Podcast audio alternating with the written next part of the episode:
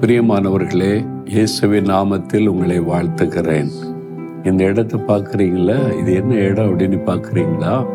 நம்முடைய தேவனுடைய கூடாரத்தில் இப்படி ஒரு இடம் இருக்கிறது ஹெவன்லி ஒர்ஷிப் சென்டர் பரலோக ஆராதனை மையம்.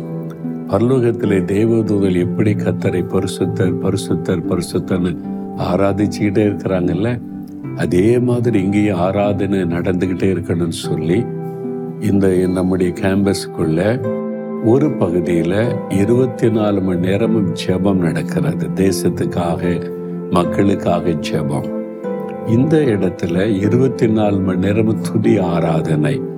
அநேக ஜனங்கள் வந்து பங்கு பெற்று தேவனை இணைந்து துதித்து கொண்டே இருப்பாங்க. இரவும் பகலும் இருபத்தி நாலு மணி நேரமும். இதெல்லாம் தேவையா அப்படின்னு நினைக்கிறீங்களா?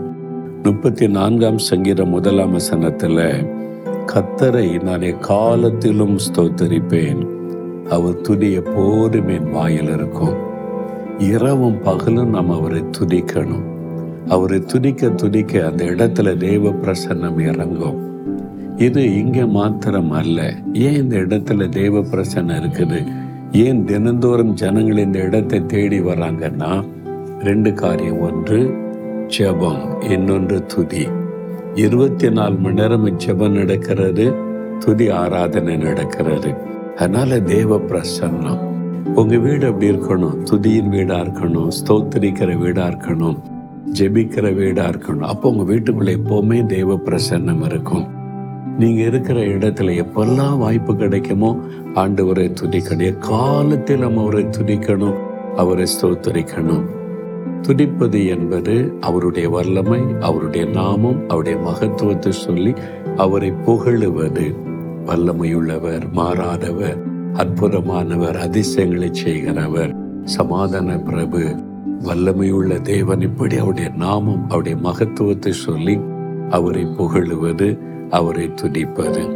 ஸ்தோத்திரம் பண்ணுவது வந்து தேங்க்ஸ் கேவிங் நன்றி சொல்லுவது. அவர் செய்த நன்மைகள். எவ்வளவு நம்ம உயிரோடு இருப்பது அவருடைய கிருபை.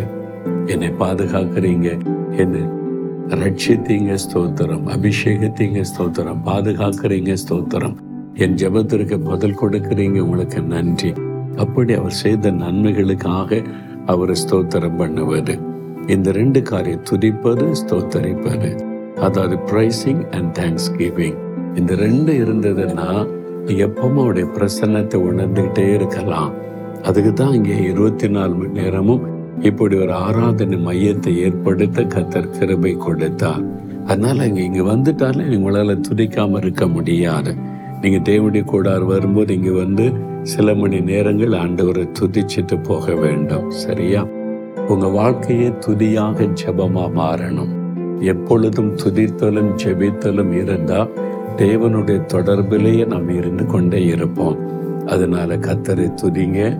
ஆண்டவருக்கு நன்றி சொல்லுங்க. கத்தரோடு இருங்க.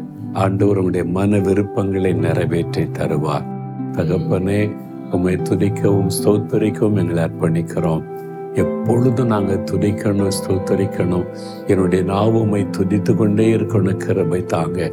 இந்த மகன் இந்த மகள் எல்லா காலத்திலுமே துதித்து ஸ்தோத்தரித்து கொண்டே இருக்கணும். அந்த ஆவியை கொடுத்து ஆசீர்வதிங்க. அவள் எதிர்பார்க்கிற நன்மைகள் இன்னைக்கு வாய்க்க பண்ணுங்க இயேசு கிறிஸ்துவின் நாமத்தில் ஜெபிக்கிறோம் பிதாவே. ஆமேன் ஆமேன்.